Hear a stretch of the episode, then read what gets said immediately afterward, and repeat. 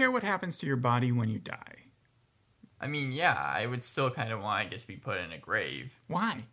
Because in the end, like I still kind of, I don't know, I want to be intact. Like it's weird for me because I, you asking that question reminds me of the How I Met Your Mother, where uh, Marshall and then Ted they're stuck in the car for the whole night, and then Ted is like, Marshall, if I died tonight, do whatever you need to survive, like rip and eat my skin. And then Marshall's like, uh, well, if, and if I die, just leave my body alone. I don't want you to do any of that. And Mm-hmm. I'm kind of like on Marshall's side because it's like, yeah, it's not in the grand scheme of things, I guess, going to matter. I mean, you're going to break apart anyways. It's just a matter of time.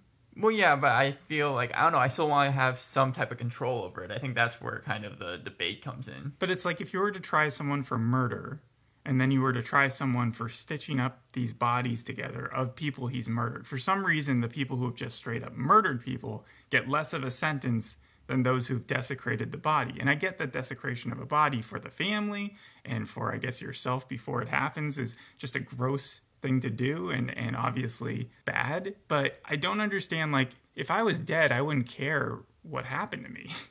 So you just feel like once you're dead, like that's just kind of it. I, I just think the premise of the show being like, oh, the serial killer is so bad because he stitches up dead people. Well, it'd be one thing if he was keeping them alive while doing that, but the other one is just like it's a dead body. To be honest, point. we don't see a lot of dead bodies in this episode of Ragdoll. for real, okay, Yeah, there's there's like I think two, maybe three at this point, but it's it's nothing too gruesome. that's still enough.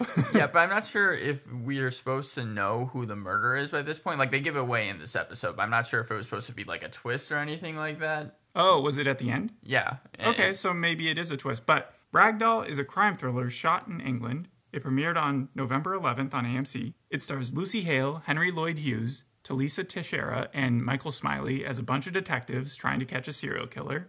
And you watched the fifth episode. Mm-hmm. So this is about halfway through the investigation because we've got 10 episodes. But I assume they didn't catch the killer. Are you sure we have 10 episodes? Because the next promo I saw said like the series finale. Then I stand corrected. We have six episodes and it's almost done. yeah, no, and, and uh, I could especially tell because the end of this episode, the cliffhanger. I have my list of pros and cons here, and um, the first ten minutes are on here because I, I enjoyed it, and then the last five minutes I like kind of rose in intensity. And you mentioned Michael Smiley; he's also on here because I, I liked being able to see him. But it starts Well, off. it's funny you say Rose in intensity because Rose is one of the characters. Yeah. right? So one thing uh, they continually call each other by their last names. Like it's Nathan Rose, but he's just called Rose throughout the whole entire episode. I mean, that's a police thing. Yeah, but like also Emily Baxter, she's only called Baxter throughout the episode. Yeah. Lake, I'm not sure if that's her last name or not in the in the show, but Do you want me to give the synopsis for the like two sentences Yeah. that they give on? Yeah, on- yeah. Okay, it says Rose and the ragdoll killer engage in a sadistic game of cat and mouse. Baxter goes back to the basics to try to track down the killer, and Edmunds' peak suspicions put her on the right track, but also land her in grave danger. Oh, okay. So you're talking about the synopsis for this episode. yeah, because I was just wondering if you wanted a formula to follow. Right, yeah, well, it starts off and we see that Nathan Rose, I think he's responsible for like a cop's death and maybe, I don't know, the police department doesn't know about it or something like that. He's on the phone with someone. who- Well, no, I think he murders someone who got off scot free for a murder he knows that he, they did. Yeah, like everyone has dirt on them, like including like the main character in this show. But Okay. Nathan, he's he's speaking with Thomas over the phone, and Thomas is like this like very low voice, and he's kind of controlling Nathan, basically. So he's saying, like deep throat. Right, and he's telling him to go all these different places, and that if he doesn't do it, he's going to leak the murder that he's responsible for. Is this the killer that is blackmailing him? Yeah, Got it. yeah. Um, and so Nathan is going to all these different places. He's getting fed up. This is again like the first ten minutes, but the twist is is that Lake, again the main character of the show, is following. Uh, I'll call him Rose because that's what they call him. Um, but Nathan Rose is following, is stalking him. So as as So the, while he's threatening him, he's also stalking. no, him. as Thomas, the killer, is calling him and telling him to basically walk to all these different places, like a train platform and like an abandoned warehouse that sell like a lot of home goods and stuff like that. Yeah. Lake, another cop. Oh, okay, Lake. him. Okay, gotcha, gotcha. Right. Lake is Lucy Hale, right? Yeah, Okay, is she the main main character of the show? Because she's billed as the top. I would say so, but I think this is one of those episodes where it's like it kind of split between um, Lake and Rose in terms of main character. But I think that Lake is the actual main character in the series. I think in the book, which is this is based off of that Nathan Rose, but he's called something different. He has a different name in that. Mm-hmm. Is the is the main character. So ah, they kind of switched it up. For this is loosely based on the story, and we'll get into the story in a while. But first, I want to hear the full synopsis of this episode. You've made it through Nathan's storyline. He he makes it to a warehouse or this is- something. yeah, well, th- so so Rose gets fed up. He's like, you know what, Thomas? At this point, let's just have a one-on-one battle. Who like we're going to kill each other, and whoever survives survives and can tell their story. And then uh, Thomas is like, okay. So he gets a. So again, Is Rose- Thomas wearing a mask? Is he doing anything? You to... don't see Thomas. He's just over the phone. That's how you hear his So voice. how is he going to do a one-on-one battle? because he Rose is like, tell me where you are, and then we're And just Thomas is just like, it cool, all yeah. right. Yeah, and so Thomas is like, go to the Pierre. Before Rose leaves the abandoned warehouse, he picks up this nail gun, and then uh, when he goes to the Pierre, there's only one person You there. keep on pronouncing it Pierre. Pierre? Pier, yeah. Okay. Yeah, he, he's at the pier and he sees one person there. He's his stature is like Thomas, and as he's going up to him, he raises the nail gun, and it ends up being just a guy with a baby. Okay. So- so, Thomas has set Thomas- someone up. Yeah, Thomas didn't show. Or is Thomas the guy with the baby? Remember in Sherlock, Moriarty hid out as like the boyfriend, pretending to just be some gay No. guy who was hanging around. Oh yeah, you're talking about season one. So this guy could actually no, be the killer who just had a baby. You do see, you do see Thomas by the end of the episode. He was not the guy with the baby. Maybe there are two Thomases, like in Invisible Man, where there were two masked. Uh, It was serial it, killers. It was my favorite part of the episode because it was funny seeing the guy with the baby being like, ah, and then just running away. As all this is happening, though, uh, Rose sounds like a, something you'd see in a video game. Like you know where you're in a first-person shooter and then you run across a civilian and the civilian just is like, "Whoa, man!" and you're like, "I wasn't gonna shoot you." Speaking of which, though, the cin- cinematography and like the way it was shot, especially within those first ten minutes, did make me go like, "Ooh, ooh this is like what- what's going to happen." But Rose does see that Lake ended up stalking him, mm-hmm. and uh, and so th- that's like the first ten minutes of the episode. All right. So that's how it starts off. After that, though, the show goes into a massive down like turn in A terms spiral. of spiral, Spiral, yeah, spiraling down in terms of like just a the com. It's so convoluted, and b like, traditional convolution, like where Criminal Minds this just thing does happens the same here, tropes this thing happens. No, like like uh, so many connections that together, you have to make. almost Yeah, like a ragdoll. so much so that I did have to go to recap uh, like after this episode just to make sure that I understood everything that was going on. Yeah, because you're not the first person to say that. I think Hollywood Reporter also said that this felt like it was random scenes spliced together, Yeah, and but they don't like feed into the same plot or anything. Like I don't understand how you can do Yeah. that as a director and, and not have it go somewhere. Yeah, because well, I mean, it, it does go somewhere by the very ending, but like it's just it's almost like they were like, okay, we have to tie this together somehow. How can we do it? And they were like, well, what if we do this, this, this, and just have a ton of side storylines that somehow coalesce by the very end? Okay, But so the side storylines speed me through those. Uh, well, you have it's all leading to them trying to find Thomas. So you have Emily Baxter. She is the person who runs the office, um, and she ends up having to kind of That's reprimand. to, to Lisa Teixeira. Yeah. Yeah, she has to reprimand uh, Lake a little bit for putting a tracker on Nathan's car, Mm-hmm. which Nathan figures out about. There's a whole side storyline where Nathan finds this letter that was written to Lake that um, exposes her for posting bail for her ex girlfriend. So it's like a lot of bureaucracy where people are kind of checking balancing Yeah. each other, but they're not actually working together too much. Right, but the thing is, is that when Lake posted bail for uh, her girlfriend, it ended up being that the girlfriend was like a murderer, and so if that gets out, yeah, if that gets out, like it, it Lake is dating a murderer. no, not not anymore, ex girlfriend. But like Oh, she was makes it better. posted bail, yeah, and if that gets out, it's going to like it, it- basically the I don't one think she threat. should have a job. The one threat to everyone is the fact that they might lose their job if their secrets are let out. And does. Thomas know all these secrets? Uh, I mean, I uh, the only one I know is that Thomas knows Rose. I'm not sure if he even is like really that known. I mean, with, it's like- not the first show to talk about corrupt policemen, but at the same time, you wouldn't want the entire precinct who's chasing this one person for that one person to have all your dirt. But that would be an interesting way to kind of almost go about it. I guess, but I can see what you mean by convoluted. Yeah, no. So it, it it just gets crazier and crazier, and it turns out that um the for like I'd say half the episode, they're trying to find this person named Andrew Daly.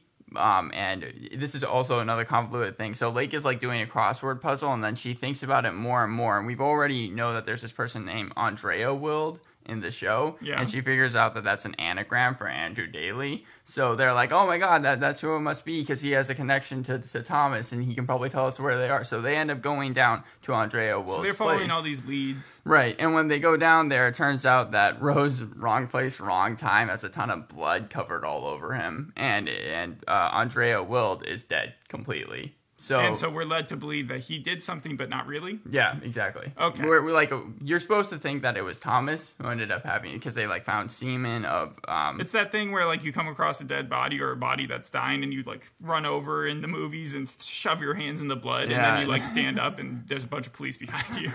Yeah, no. So it, it's just it gets ridiculous, and then it turns out that I think Baxter and Rose had some type of like uh, I don't know romance that went on that is completely done now, and Baxter's going to take uh, Rose in and literally arrest him because of the fact that she just can't trust him. Okay. And uh, and then that's when Rose she, she- he's in the shower, so she ends. I think Baxter may have been his like protege at one point. some yeah. I don't know if it might have been romantic, but maybe they added that. I too. think they might have added to the TV show because I think there's like a line about it somewhere. Anyways, though, Baxter is like, you know what, get dressed. Remember when we had sex? Was that was that the line? no, no. She, she actually like confronts him in the shower, and then she's like, "I'm taking In you the in." shower? Hmm. Yeah, he's taking a shower, and she's like, "I'm taking you in because I can't trust you, and you're just like a bad police officer." And again, you were there at the scene of the crime. And then she's like, "I'm gonna give you three minutes to get dressed." And then that's when Rose calls Lake and is like, "Look, I know your secret about the fact that you posted bail for your girlfriend's murder." Uh, and so at this point, I'm going to need you to come up to where I am. I'm at the fourth floor. I need you to pass your card down underneath the doorway. Um, and then and then I won't tell anyone about the letter. I'll give you the letter so you can rip it up. What's the good of her card? Like, does it give him security So permission? he's locked in. Yeah, he's locked Okay, into the right. bathroom. Yeah, yeah, yeah. So then that's what she ends up doing. He trades the letter with the card. She rips up the card, and uh, that's when he uses her um, badge. Is able to leave. Is this a show of just bad guys where it's like you can't root for anybody because they're all like? It almost feels that way. Like at least this. Did you have a favorite character? No, not really, because Nathan Rose is like I guess his storyline is the most interesting with huge air quotes because it's the actual thing that's going on in There's the show. There's a lot of familiar faces in this, and I'm just wondering, out of all these people that you mentioned, is there one named D.S. Finlay, by the way? No, I can't remember. Okay, because a lot of them have been in our podcast beforehand Okay, so one way or the has other. Lake been in anything before? Because she looked familiar, but I cannot place her anywhere. You couldn't place Lake Edmunds or what's her name? Edwards? Edmunds? No, Yeah, the main Edmunds. character. Yeah, yeah. Lucy Hale. Mm. Pretty Little Liars. See, that's why I thought, but I never watched Pretty Little Liars. Yeah, but you did see an episode of Katy Keene. You did. Oh, that was movie. way back, and that was you was did watch. You did watch Truth or Dare, and there was also another show. That Yeah, I mean, they just uh, kept on giving her her shows for a while. This lead in because she was also in the show called Life Sentence, and she's only 32 years old now, so she just keeps getting opportunities to do stuff. Unfortunately, a lot of those only last one season. She well, yeah. I mean, like here, she makes a dumb decision. Um, basically, she goes through but more. is her acting good? I mean, yeah, the acting's fine, but like I wasn't watching this really for the acting; it was for the story, and the But- story is just kind of yeah, lackluster. Yeah, she's she's one character. The other ones that you've seen before is Nathan Rose. He is, as I said, Henry Lloyd Hughes. He was Sherlock in the Irregulars, so we only saw a glimpse of him in that Oh, episode. okay. But- yeah, I would never place that. Ever. But yeah, and then Andrea Wild, you said, Yeah. she was in it. Right. Natasha Little, she was in War of the Worlds. She played the mom's character, so I would have recognized her. oh, No, okay, uh, I not was- because because I was gonna say the movie, but no, you mean There's the no way I would have recognized her. But Emily Baxter is Thalissa Teixeira, and she was in Two Weeks to Live, but not in any of the episodes we saw. And then D.S. Finlay, who I was hoping was going to show up in this episode, was actually played by Michael Smiley, who is probably the most recognizable because he was the main character in Dead Still. Oh. No, no, no, Michael. Yeah, no, I know. I have him again. I have his name here. He did show up, Michael Smiley. Yeah, yeah, yeah. No, no, no. He His was- name isn't Michael Smiley in the show. No, I know, but that's how I know him by. I Oh. didn't get his actual name, but Okay. yeah, no. Underneath my pros, I have him there because it was just cool to see him. Yeah. I was saying that earlier. But uh, to end off the episode, uh, what happens? Lake, she does some more information on Andrea Wild. Turns out that Andrea Wild was friends with someone named Joy. She goes to Joy's house to figure out about who possibly could be the murderer. Turns out that Joy is actually married to Thomas, who is the murderer. Thomas drugs her when they're like speaking together, and um, and then the cops figure out that that's where uh, Lake is. That she's actually at Thomas's house.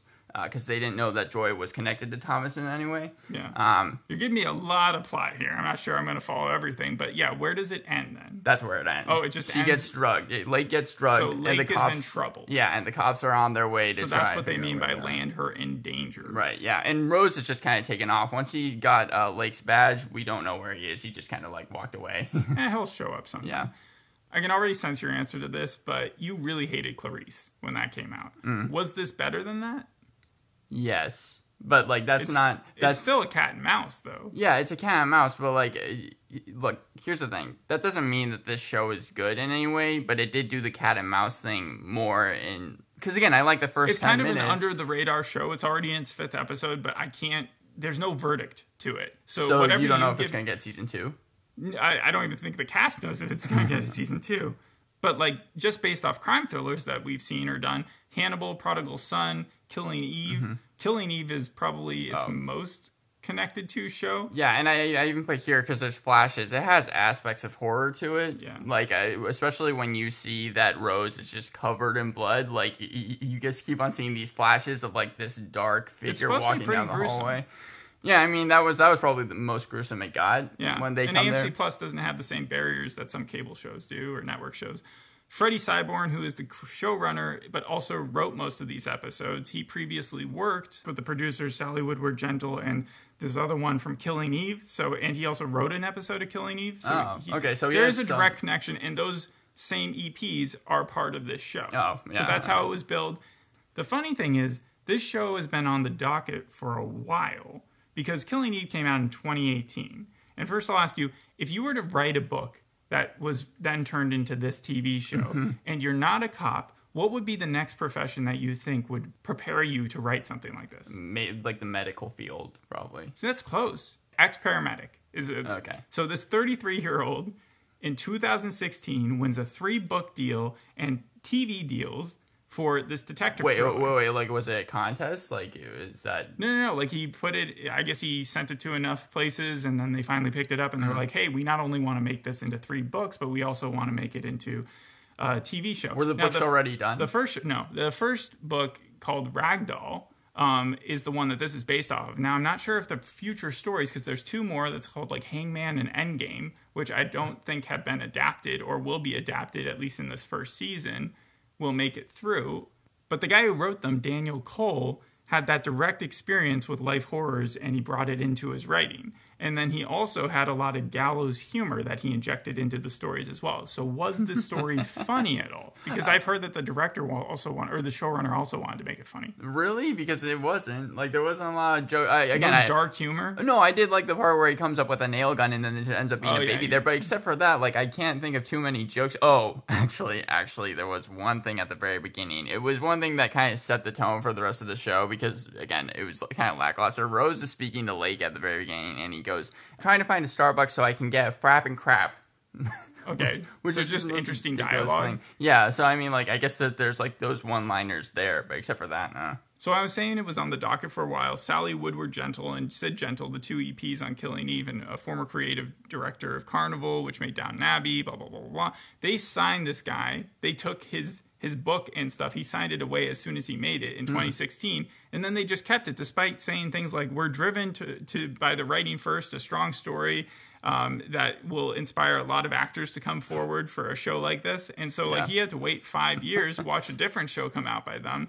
But I guess maybe the success of Killing Eve is what put this on the back burner, but then also brought it forth. I imagine though it doesn't have that great viewership. Like I didn't. Well, right now it's be, it's on AMC Plus, so I it's under the radar. It, it would need it would need to break through, but it hasn't been shown internationally too much yet. So once those episodes hmm. get shown there, because it's filmed internationally and you have an international cast, maybe that'll that'll like inspire more people to watch it. But you're saying that he has like two other books that are going to get adapted by those same people, right? Well, no, I didn't. I said that they have the ability, they have the rights to. Mm, okay, yeah. See, that's the thing. When I, if I were to write a book, I actually wouldn't want to sign a deal right away saying that this is going to be adapted. He was a 33. He got a No. ton of money, and he got the promise that his books could become a TV I'm not show. saying. I'm not saying it's not I good. think it was a smart thing. I'm to do. saying that, He like, cashed in. for me, yeah, I I would want to write the book first and then be like, okay, yeah, now you can adapt it because I would just have in my mind how would this be made into a TV show. That would be my mindset the whole entire time that I was writing it. Yeah, it's definitely a lot of pressure, and like even J.K. Rowling has talked about how the later Harry Potters became an issue because of how famous they got. But I don't think he's reached that level of fame yet. I think his first book was just very successful. Um, the last thing I want to do is play a game here, unless you have anything else you want to add about the show. Any theories you have against uh, what might happen next? Not really. There's no real mystery now. It's just kind of like, are they going to stop Thomas in time? Which I assume they do. So Okay, and you don't think Lake's gonna die? no. Do you think anybody's gonna die? Like No, Nathan might die. I think Nathan, from what you said, it has like he's gonna have a moment to save the day, but then he might die. How actually, knowing what I know about the books, that might not be true. Well, I- well, they might change it, but I, I think that Nathan is probably going to like get his license back or whatever, and be seen as like the good guy because there's been so much bad that happened to him in this Yeah, like the episode. Shield. Yeah, not like the shield. Okay. Yeah, the last thing I wanted to do is play this game. It's called the best ragdoll because there are other things that have been called ragdoll in the past, and hmm. I want to know if you can point out the one that's not true, and also what your favorite would be. If if this one's your favorite, the one you just watched, or if any of these other ones. Okay. Number one, 1999. It's an R-rated movie. It's called Ragdoll, obviously. A teenage rapper uses Grant's magic powers to help him in his revenge against those who put her in the hospital. All right. Yeah. Number two. This came out in 2019. Nora is the one who works overtime. She helps her family by any and all means. She takes out hardships at the local mixed martial arts gym. But what hmm. happens when violence extends outside the gym? And these are all films. No, not all of them. Okay.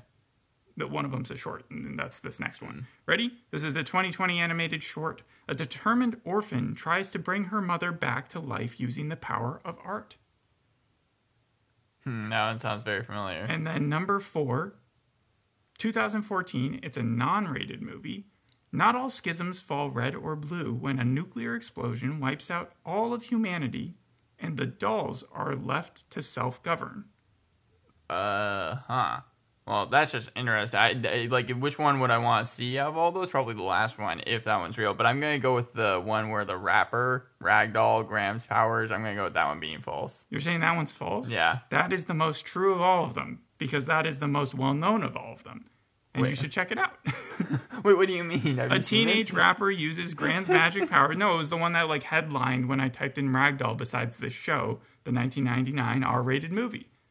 Okay, okay. So what was the false one then? The false one was the last one, the 2014 non-rated movie about the doll- Oh. dolls that are left to self-govern. Because like I was just thinking rag dolls, and if like Reminds me of everybody died, and- yeah, exactly. And That's what I was going for. Yeah. Thank you, thank you. Yes. Um, and then also, I just have a random fact that I learned throughout my research, which you know, rag dolls are a type of cat.